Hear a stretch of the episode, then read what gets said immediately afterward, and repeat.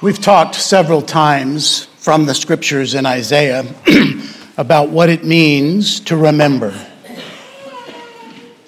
How we are to remember and remind ourselves the, of the mercies of God shown to us, of His past work, of the past times that He has shown His character strongly in our lives and in our families' lives, in our experience. But I wonder if we've plumbed the depths of that enough. I think Isaiah wonders whether we've plumbed the depths of that enough.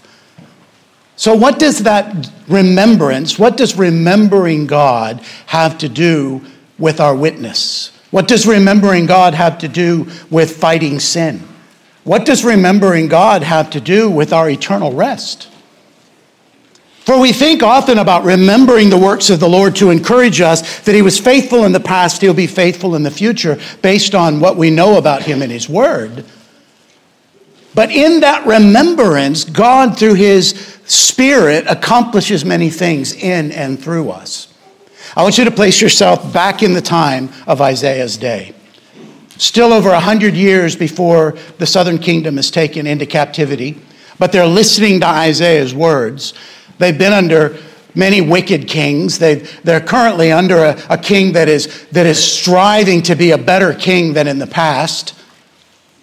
How does this strike them when they see God's mercy upon their nation and then they realized who they were, what they looked like, what their lives were like? Or imagine the, the second audience of this section of Isaiah, those coming out of captivity, coming out of Babylon, that God has made a promise to redeem them out of Babylon and to take them back into their homeland and to have them rebuild the walls and the temple. And they're coming back and they've just heard Isaiah chapter 60, 61, 62 in the beginning of chapter 63. They've learned about this, this future glory that God intends to set up, and how marvelous it will be, and the perfection that it will be in the absence of sin. And then all of a sudden, in chapter 63, those first six verses, they hear about the judgment of God. God, this divine warrior, raising himself up to judge his enemies and destroy them completely. And at the same time, we hear those hints as we have all the way through Isaiah that he will also be saving his people. But what are they thinking? Are they thinking they're part of the saved? Or are they thinking they're heading to be condemned and destroyed? What makes them part of those who God will save when He rises up with His strong arm on that day? How can they be sure? And what about us? We, we claim the name of Jesus. We understand doctrine. We, we know that we are claiming all of Jesus' work and none of ours.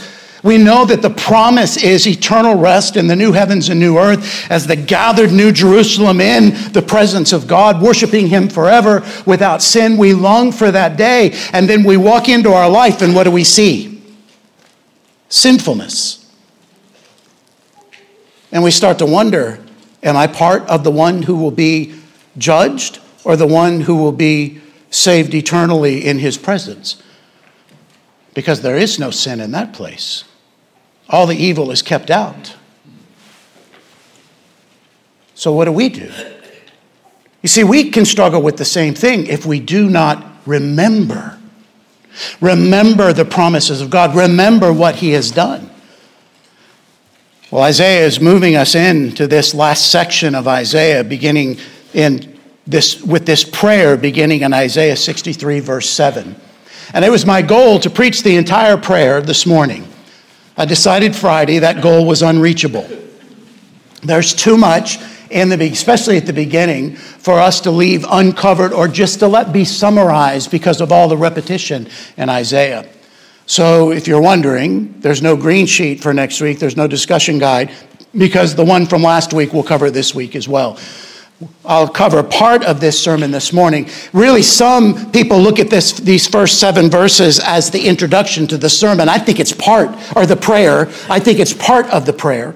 I think the remembrance is how Isaiah starts praying, and then he continues on with the request uh, in, in chapter 63, verse 15, all the way to the end of chapter 64. So this morning we'll cover these first seven verses, this opening of the prayer where remembrance is driving Isaiah as he begins this prayer. So, for us this morning, we want to learn from this text how remembering the works of God help us in our proclamation of the character of God to a lost and dying world. We want to learn how remembering helps us fight against sin. We want to learn how remembering helps us stay humble before the sovereign work of God. All of this is tied up into remembering. So for us today, we want to remember, but we want to remember as the scriptures say to remember, and to do it profitably through the power of the Spirit. Stand with me, if you will, as we read these seven verses Isaiah 63, beginning in verse 7, and we'll end this morning in verse 14.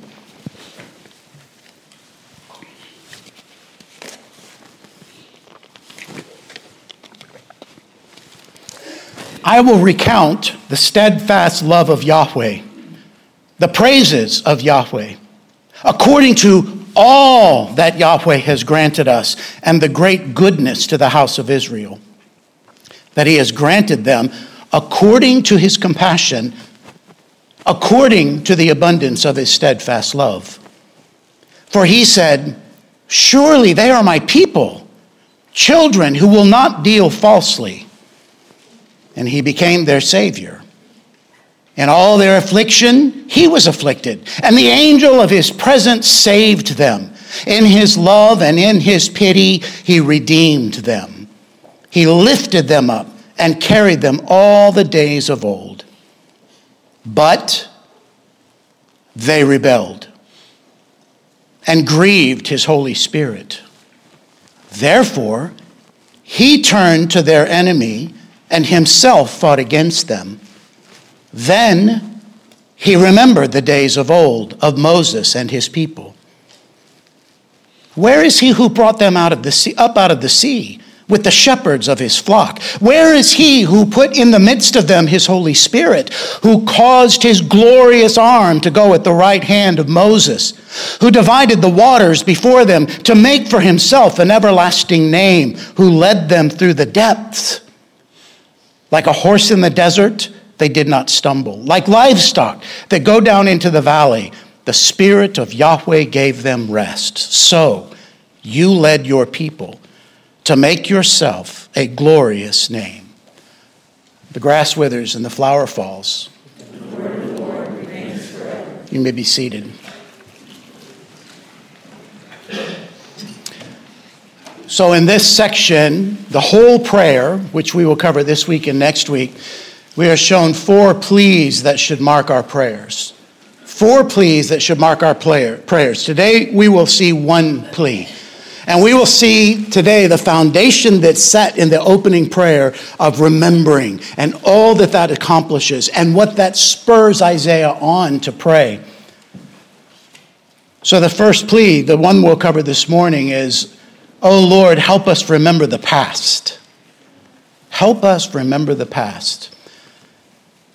The first aspect of this is remembering you faithfully loved and saved your people in the past. Look at verse 7.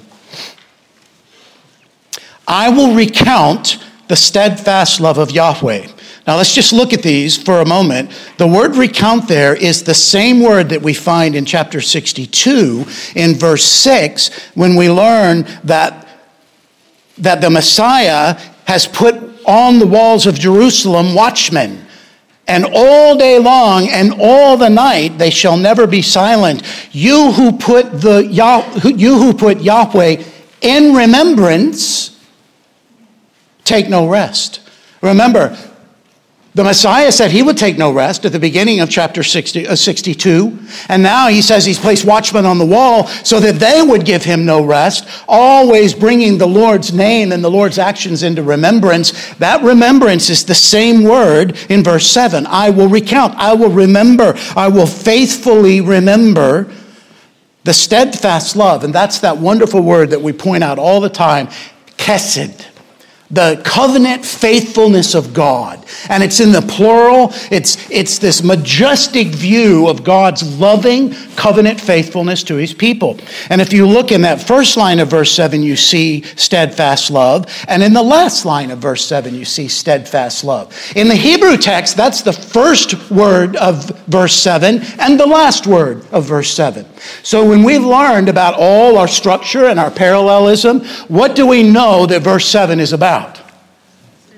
His steadfast love.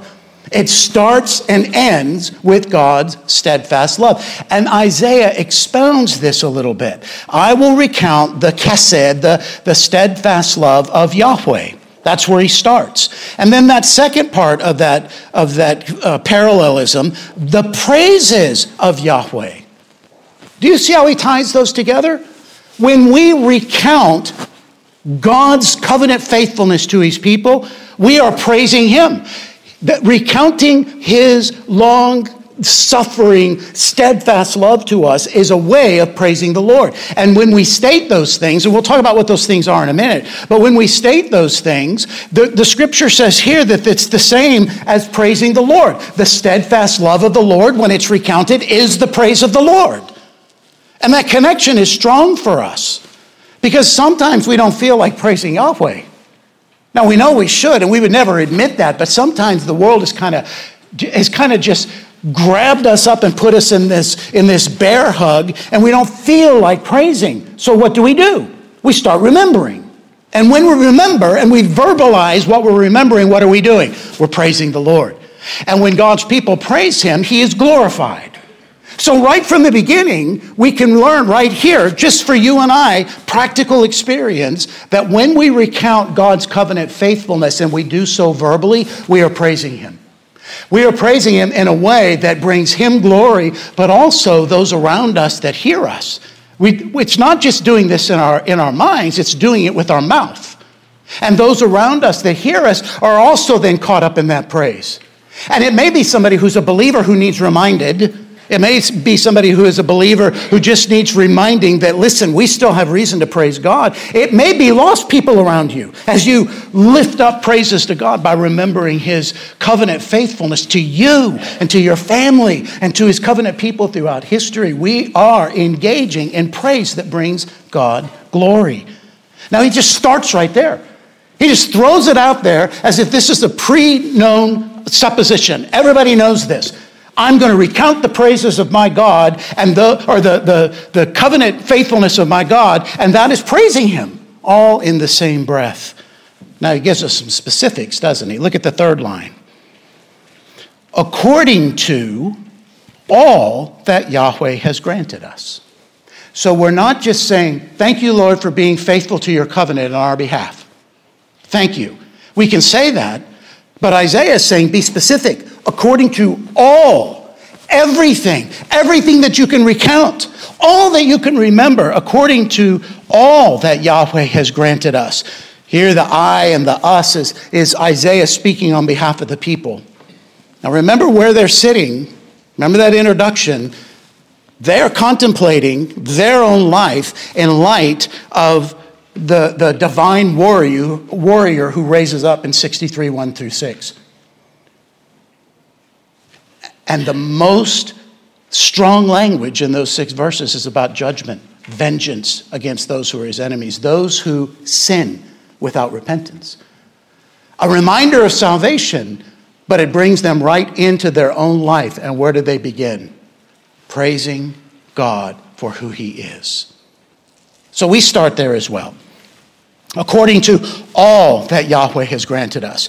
Everything, all the blessings, and it's restated in the fourth line, and the great goodness to the house of Israel. So, all that He has granted us, and the great goodness that He has shown the house of Israel. Now, especially in this chapter, in these chapters of Isaiah, who is the house of Israel? Is it just the nation of Israel?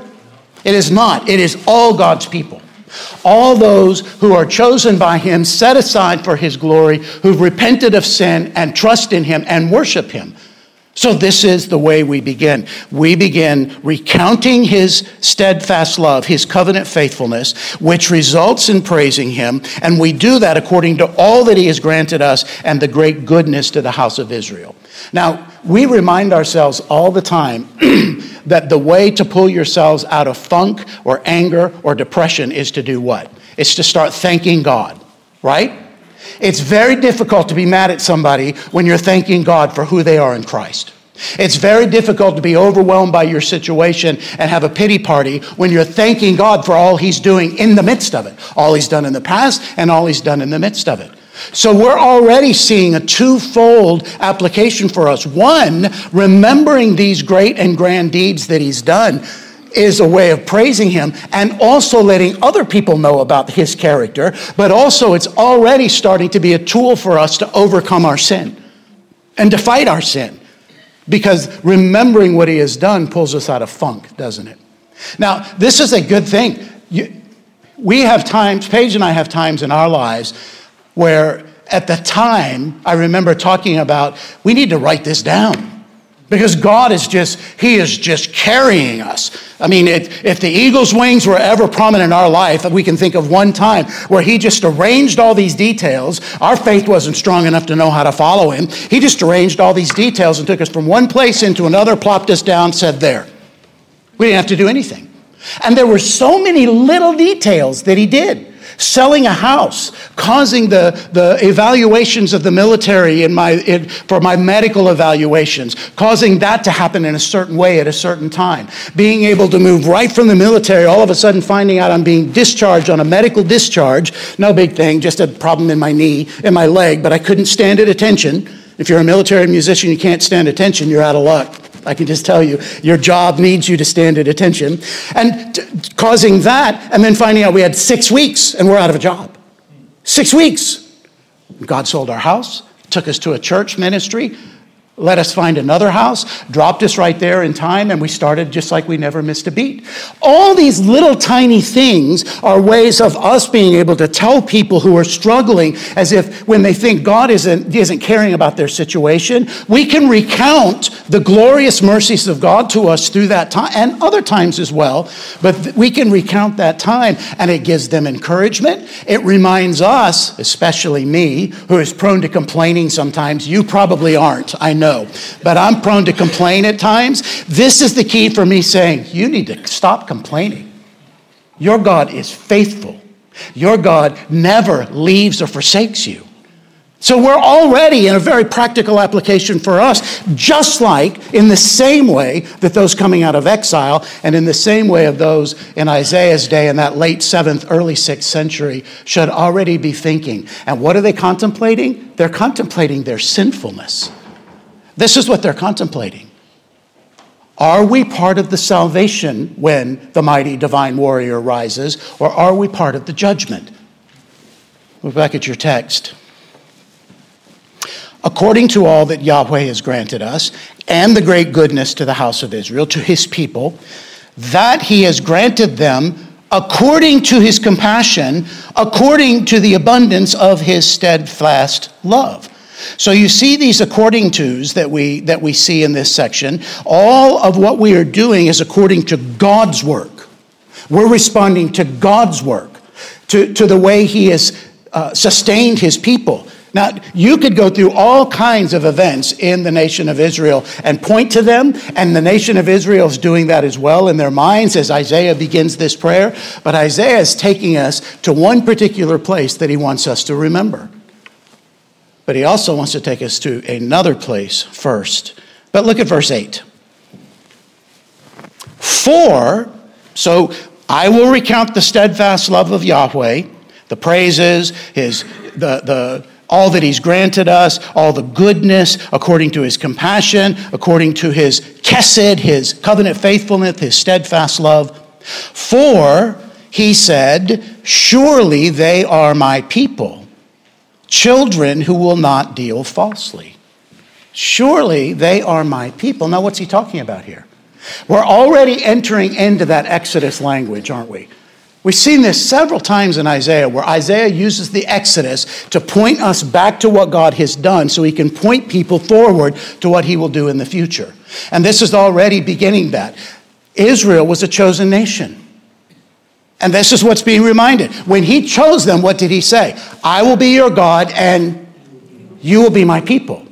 And then he said, If you obey me, you'll have blessing. If you disobey me, you'll have curses. And that's the covenant relationship they had because God is faithful to his covenant. He's faithful to give blessings, he's also faithful to give the curses. Those curses brought some of Israel back to repentance at different times because this was the character of God. But we are part of God's elect people as well. If you are here this morning and you are claiming Christ as your Lord and Savior, you've repented of your sin and trusted in Him, the Bible says that if that is true and you are now God's child, you are now Christ's brother, that what ha- and sister, that what, where you are is you are standing in the benefits of being chosen by God. The, the benefits of being the elect. You are now seated in the heavenly places with Christ with all the spiritual blessings, says Ephesians, right? So, this is a reminder to us as well. It's all about you and your work. No, it's about God and what He has said He would do and the promises that He has made. These are His people, not because they woke up one morning and said, Well, I think it'd be benefit us to follow Yahweh instead of Baal. I think that'd be beneficial. What do you think, wifey? What do you think, children? Yeah, I think that this is not what happened. God chose a people for himself, for his own glory, not for anything to do with them. And he's done the same thing for us. We are beneficiaries of being God's children. Surely we are his people, says the scripture. And we'll see that this starts right at the beginning when God speaks to Moses at the burning bush. He calls his people his people and reminds Moses of that. We'll look at that section in just a moment. But look at the second line. For, sure, for he said, Surely they are my people. Children, I hope your version says sons. Sons is the word. It's not children, it's sons so I guess children is, a, is the, the endeavor to make sure that women are not left out of this. But we have a theology that we understand what the Bible means when this idea of son works out, right? This is all of God's people. Again, Exodus language. He, he talks to Pharaoh and he says, This is my son, let my son go. And he says also, Let my people go. But this is his way of saying, These are mine sons who will not deal falsely. Now, why is that thrown in there? Because God is a covenant faithful God who does not deal falsely. Therefore, the people that he chooses that are his children, he's expecting them not to deal falsely. Do you remember the parable of the vineyard way back in chapter 5? God planted the vineyard and he hedged it in and he took care of it and he, he tended that vineyard. He fed it and it was supposed to be producing all kinds of good fruit. And he expected that. Why? Because it was the work of his hands. Amen? Yes. And so he comes back to it and what's he find? Stink fruit. And he's like, why am I finding this?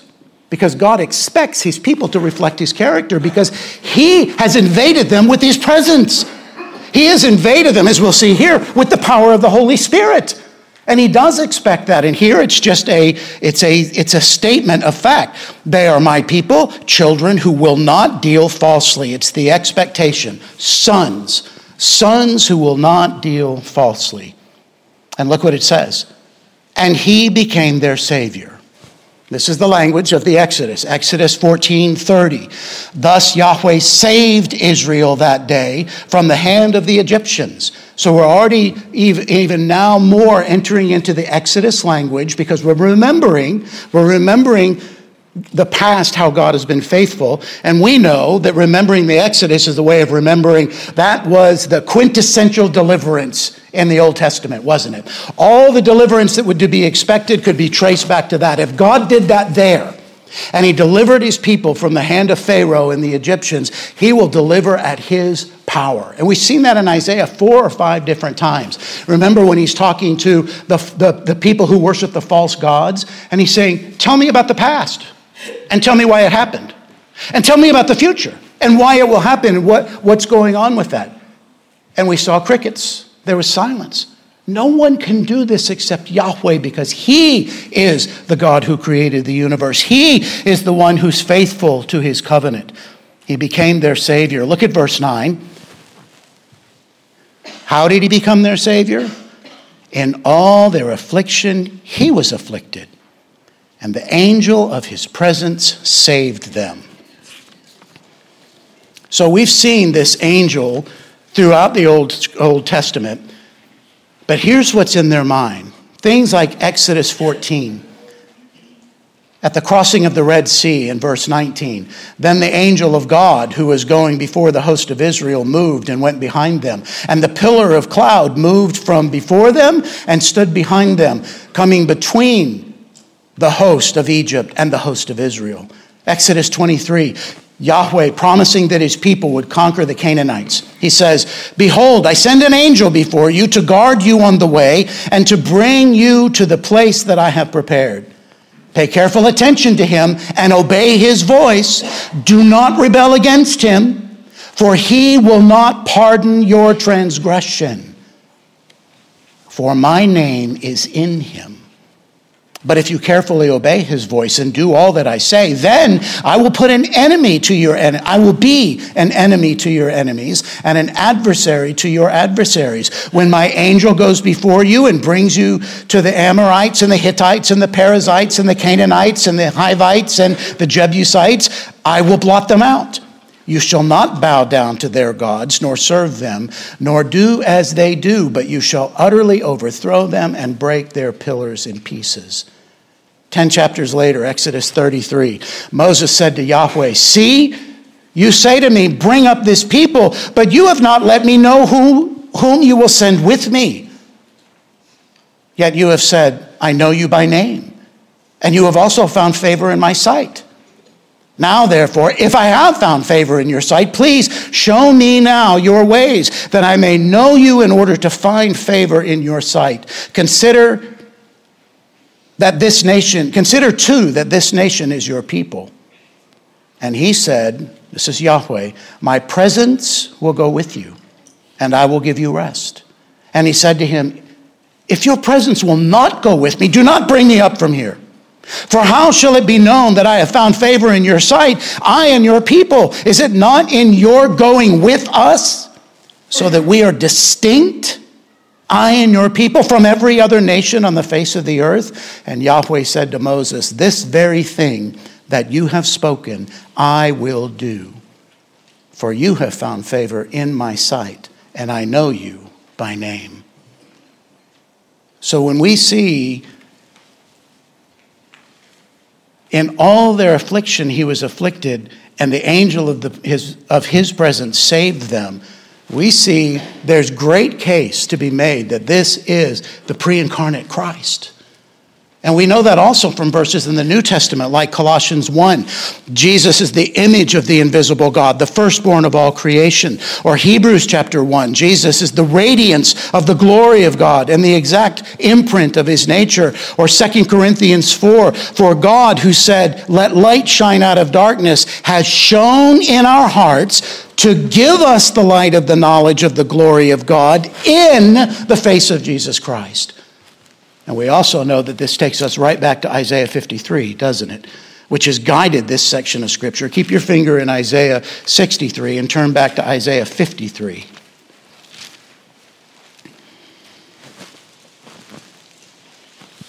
Look at verse 10.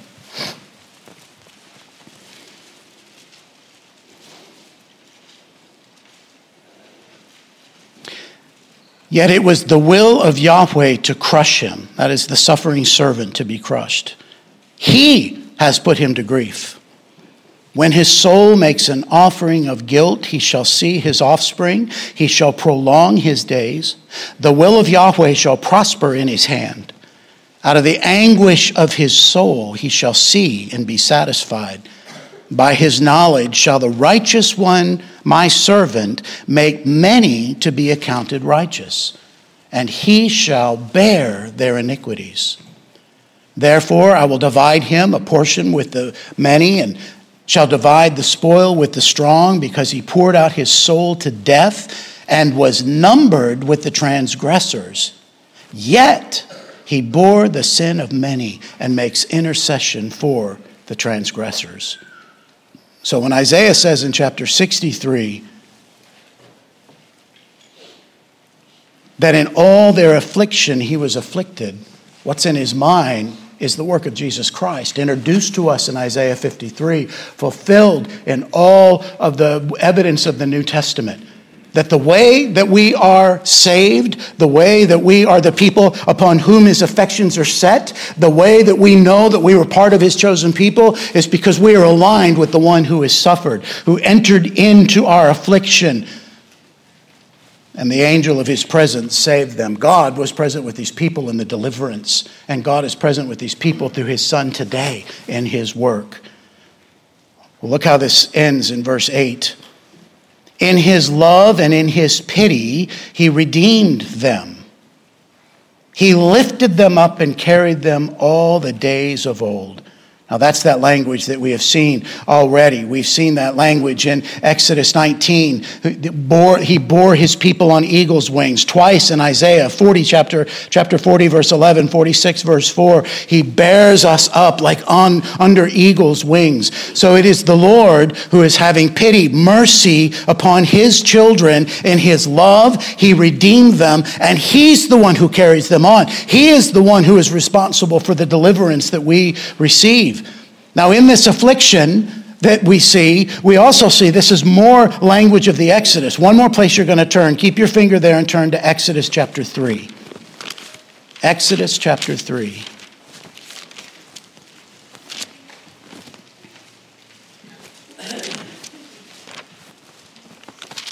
I'm going to start in verse in verse 7.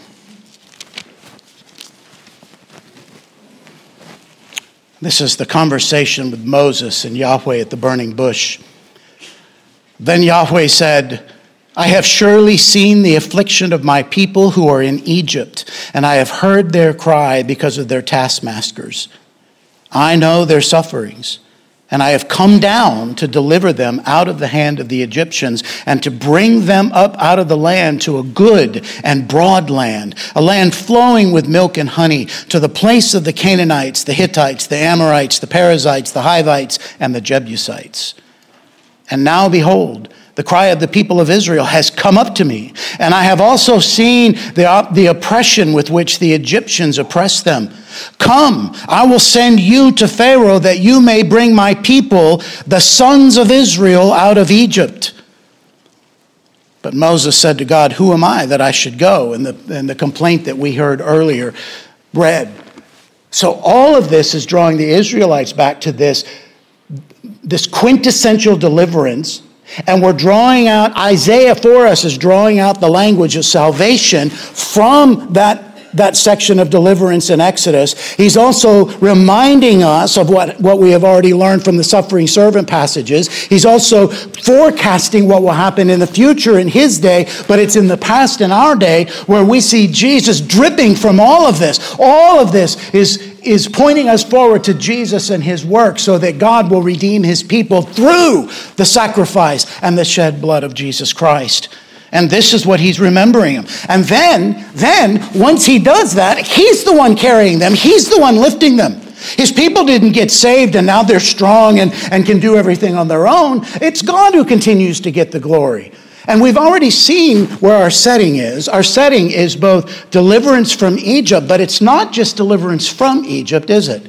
Just as we learned in Exodus chapter 3, it is deliverance into the promised land. God will complete what He started. He doesn't bring them out of, of uh, from under the, the uh, slavery of Egypt and then say, okay, now you're on your own. Go ahead and get on to the promised land.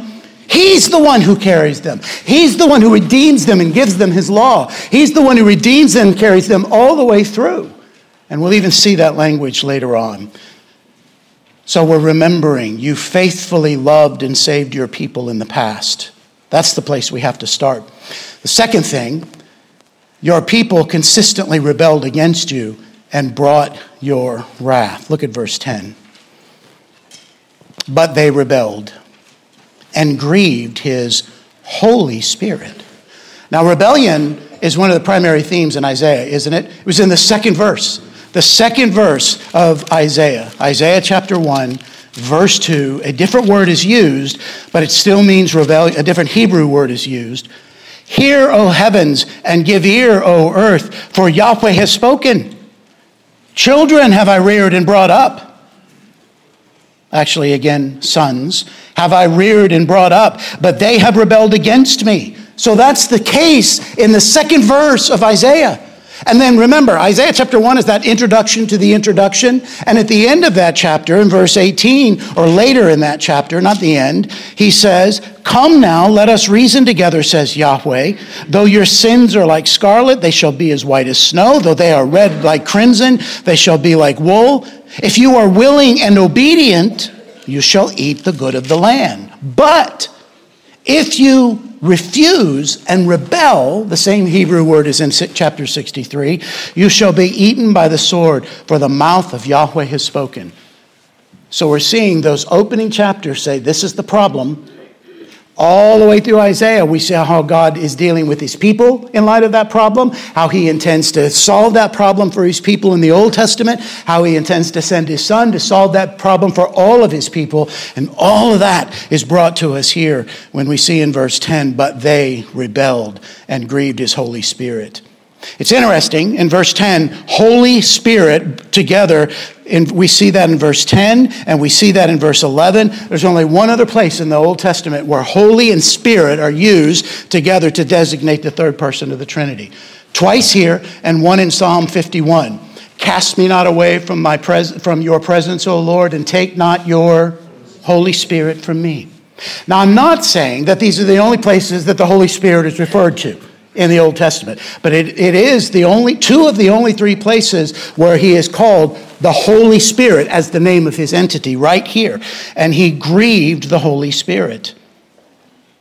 Now that reminds us automatically that, that the people, as they rebelled, grieved his Holy Spirit of Ephesians 4:30, the command to us not to grieve the Holy Spirit right? This is clear for us in the New Testament that our sin, unrepentant and acting in ways that do not glorify God, grieves the Holy Spirit. It's right here in the Old Testament as well. When they rebelled against Him, which to rebel against God is to what? It's to sin, it's to not listen to His word. He speaks, you say no thanks. He commands, you say, yeah, I think I'll do something else. And so when that happens, that's grieving God, grieving his spirit. And it's the Spirit who was guiding God's people throughout that whole deliverance from Egypt. But they rebelled and grieved his Holy Spirit. So here's the problem, right in the center. Isaiah tells us that we need to remember the faithfulness of God because we sin against God. We, even as believers, sin against God and rebel against his Spirit. We, even if we are part of the elect, are fighting sin in this life and we sin against God. So, what are we to do? The first thing Isaiah says is remember who God is and what he's done. That's step one, remembering that. And then the sin comes to remind us of the past.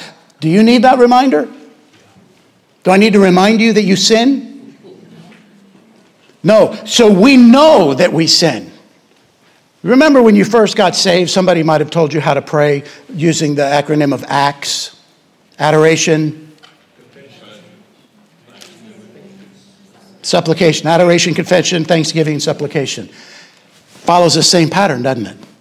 Now, there are many other ways to pray found in Scripture. Amen. There are many other patterns, there are many other forms of prayer, but starting with who God is and then confessing who we are, even if we are believers, is the way that we start fighting that sin. Because if we're confessing who God is and we've just reminded ourselves that He is the one who is identified in His suffering as we suffered for sin, and we could have looked at all of Isaiah 53 and pointed out multiple passages that would do that. If we're remembering that Christ has come and He's accomplished what God set out for Him to accomplish, and those who believe in Him have their sin forgiven, that is the first step to remind ourselves that we can fight. And that's what the life, the Christian life is, is it not? That's where we park in Romans 6 all the time. Consider yourselves dead to sin and alive to Christ Jesus. So we're fighting. That, that can summarize the Christian life in, in just one sentence fight against sin as you turn to Christ. Or better, turn to Christ so you're fighting against sin. And that's brought to us here as well. They rebelled and they grieved his Holy Spirit. And Isaiah does this in, on purpose. He reminds his people in his prayer of what God has done in the past, and then he confesses on their behalf that their forefathers have sinned. And as we get into the prayer proper in verse 15 and following, we'll see that he's going to draw that out even more. So we won't spend any more time on that here. But I want you to see the connection here. Verse 10. They rebelled they grieved the, they grieved the Holy Spirit. Therefore, there's a consequence. He turned to be their enemy and himself fought against them. Why does he do that? Because he's a covenant faithful God, right? He's called them to obedience and they have disobeyed. So he is faithful. Even in the midst of it, he remains faithful and he fought against them. And then look at the next line.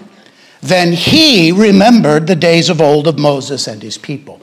Now, maybe your version says, then his people remembered Moses. The Hebrew text says, then he remembered. Now, it is a little bit confusing because the rest of what is said in verse 11, 12, 13, and 14 seem to be from the people. But I want to let the text stand. I think the ESV has done well here, and the other uh, translations that do this, to say they rebelled and grieved, therefore he turned, then he remembered. And what he, Yahweh, remembers is the days of old of Moses and his people. And then we get into verse 11 in the third line, and we have a series of questions. Now, does it immediately turn where Isaiah is saying, they rebelled at that time? So God turned against them, and then God remembered, and then is it God who continues to remember? My outline shows that. I think I'm contradicting myself here, though. Wrote the outline two weeks ago. Studied a bit since then. So I think the, the questions do have to reflect the people. Now, I think they could easily be God remembering. The Bible says several times that God remembers. He remembers his faithfulness. He remembers his covenant. He remembers his promises. It's not that he forgot them. But in the language that we use, God speaks to us in a way we understand, and God said, I'm acting based on those promises. So He could be reminding us of, where's that God? And He's telling us, I'm still there. I'm still the same faithful God. So, somewhere in here, it shifts to the people asking questions until we get to the last verse. So you led. This is Isaiah reminding the people, talking to God, we remember your character, we remember that we are sinners, we remember all of your work and how you led your people. So let's not get hung up in that and let's see what Isaiah or God himself is remembering. You remember the days of old of Moses and his people. That brings us clearly and forcefully into the days of the Exodus. And first question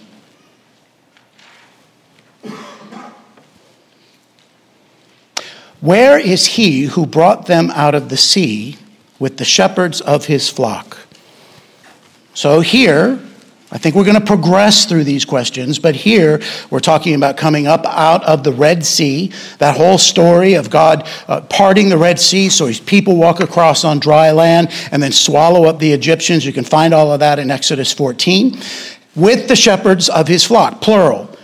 Psalm 78, 19, and 20 refer to Moses and Aaron as the ones who God used to lead his people out.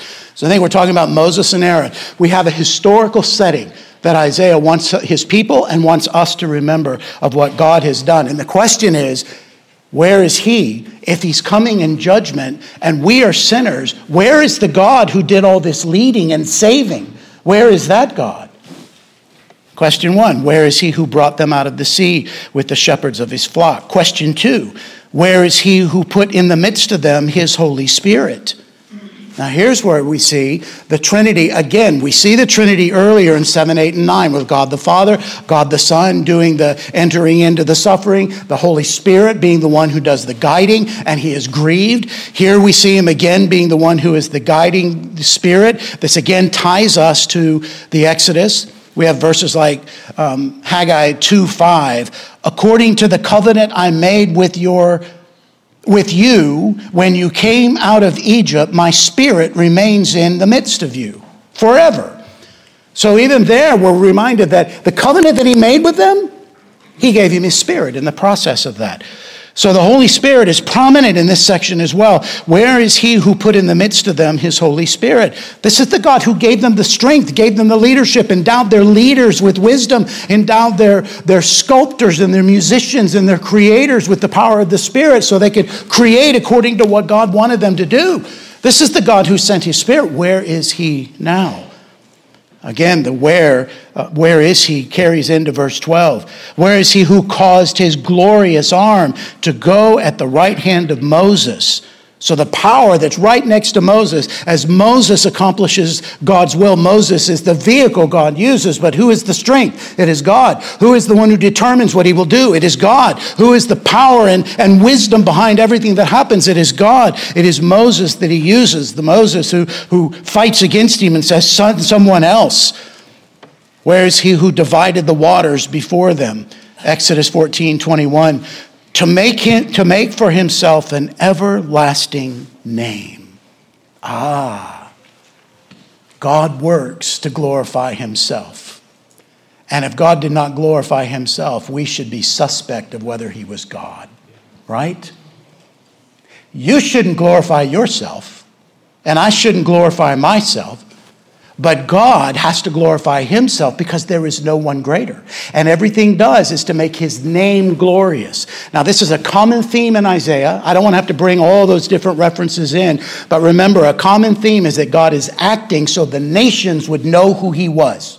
That everything he did and everything his people did was to convey the works of God and the character of God so that, chapter 2 of Isaiah, all the nations would come to the mountain and they would be able to seek from God's people and from Him Himself how they should live and how He wanted them to act and live toward each other.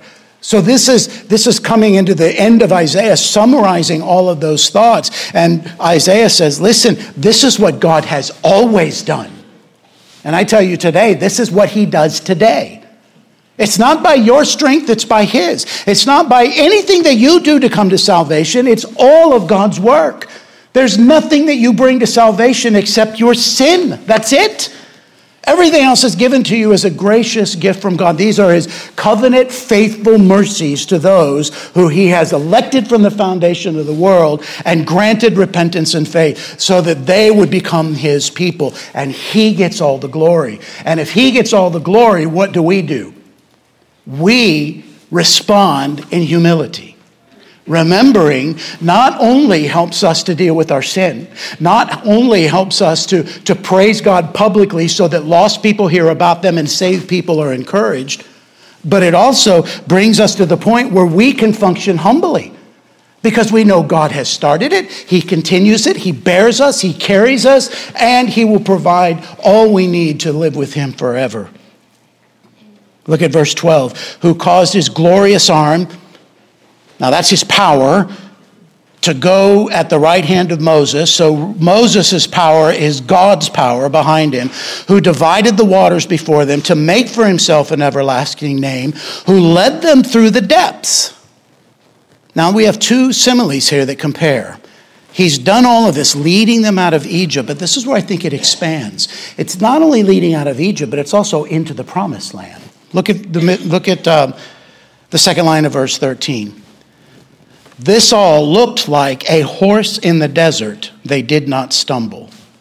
Now, if, you, if we could just place ourselves at that parting of the Red Sea, which is greater than the movies would have shown it, right? It, more great miracle than that. When they walked over on dry land, can you imagine how rocky that must have been at the bottom? How, how, how much it would have been where they're walking through and they would see rocks and they would see, they, they would see the things that were left as the water dried up. And this is the imagery like a horse in the desert, they did not stumble because horses, when they walk across that, have this uncanny way of keeping their balance. And so that is the picture that's given. They were strengthened, they were undergirded as God parted the Red Sea for them to cross. But look at the second simile. Like livestock that go down into the valley, the Spirit of Yahweh gave them rest. I think that different image there, it's hard to picture that in the deliverance from the Red Sea. Maybe it is talking about the same event, but I think it's widening this that God is faithful. He doesn't deliver just deliver them from, he delivers them to. his destination. So, this is the, the crossing of the Jordan when God does that miracle to bring them into Jericho as they begin to take the promised land. I think that's the picture that's given here because they're going into their rest. And the promised land is always given as the place of their rest if they take it according to how God has said. That that would be their land of milk and honey, the place where they would rest in Him because it's His land for them. Now, this is the end of the picture here. So you led, in this way, you led your people to make for yourself a glorious name. Psalm 115, 1. Not to us, O Yahweh, not to us, but to your name give glory, for the sake of your steadfast love, your chesed, and your faithfulness. Now, I want you to turn to a place where the acts of God has actually accomplished this so you can see how you give glory to God when you recount the acts of God. Just go to one place, the final place you'll turn today, Joshua chapter 2. Joshua chapter 2.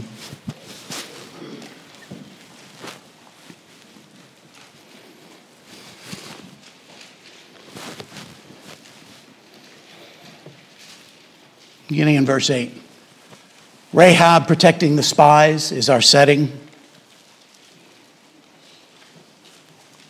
Two chapters later, we'll see them crossing over the Jordan, but here is the, are the spies being sent in and Rahab hiding them. Look at verse 8. Before the men lay down, she came up to them on the roof and said to the men, I know that Yahweh has given you the land and that the fear of you has fallen upon us, and that all the inhabitants of the land melt away before you. For we have heard how Yahweh dried up the water of the Red Sea before you when you came out of Egypt, and what you did to the two kings of the Amorites who were beyond the Jordan, to Sihon and Og, whom you devoted to destruction. And as soon as we heard it, our hearts melted and there was no spirit left in any man because of you. For Yahweh your God, He is God in the heavens above and on the earth beneath.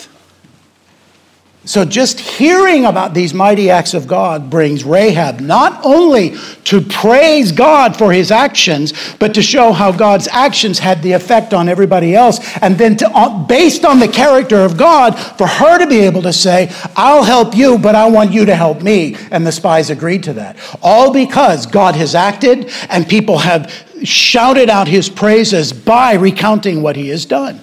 And this is what we do when we talk about God to people. We, we say, well, how, what do we have to say to him? And then I think I'm a Jesus freak and, and all of that kind of stuff. But if we just talk about what God has done, that brings the people that God is drawing to himself onto their knees. Because they then begin to worship this God. They are overcome by his power. They are overcome. When you tell them about the gospel, they are overcome that this God is powerful enough to destroy them. And because of his holiness and his perfection, he will.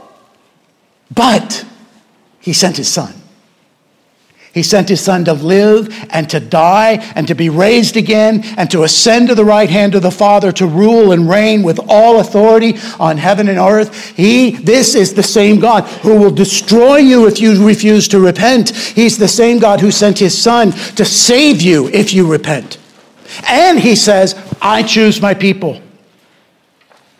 No one is going to fall through the cracks. Jesus says, I, I, All that the Father has given me, I'll lose a couple. I will lose none. Now, this is, we, we bring all of this together for us today. If we are professing Christ, we are part of the elect. And that has an effect on us. It has an effect that it changes us. We are now no longer in bondage to sin in the same way the, the, the, Israelites were in bondage to Egypt, we have been set free from that sin. Amen? We have been set free. Why? Because God has sent one who's entered into the suffering of that sin.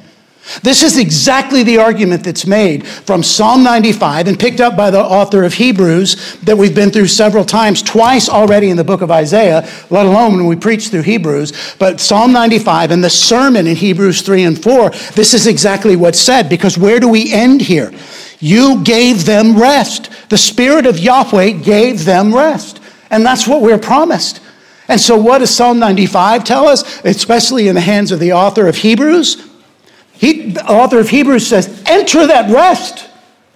Be sure that you've entered that rest. Do not die in your sin like they died in the wilderness. And they died because of their rebellion, because of their sin, because they walked away from God. There's still a time to enter this rest, so you need to enter.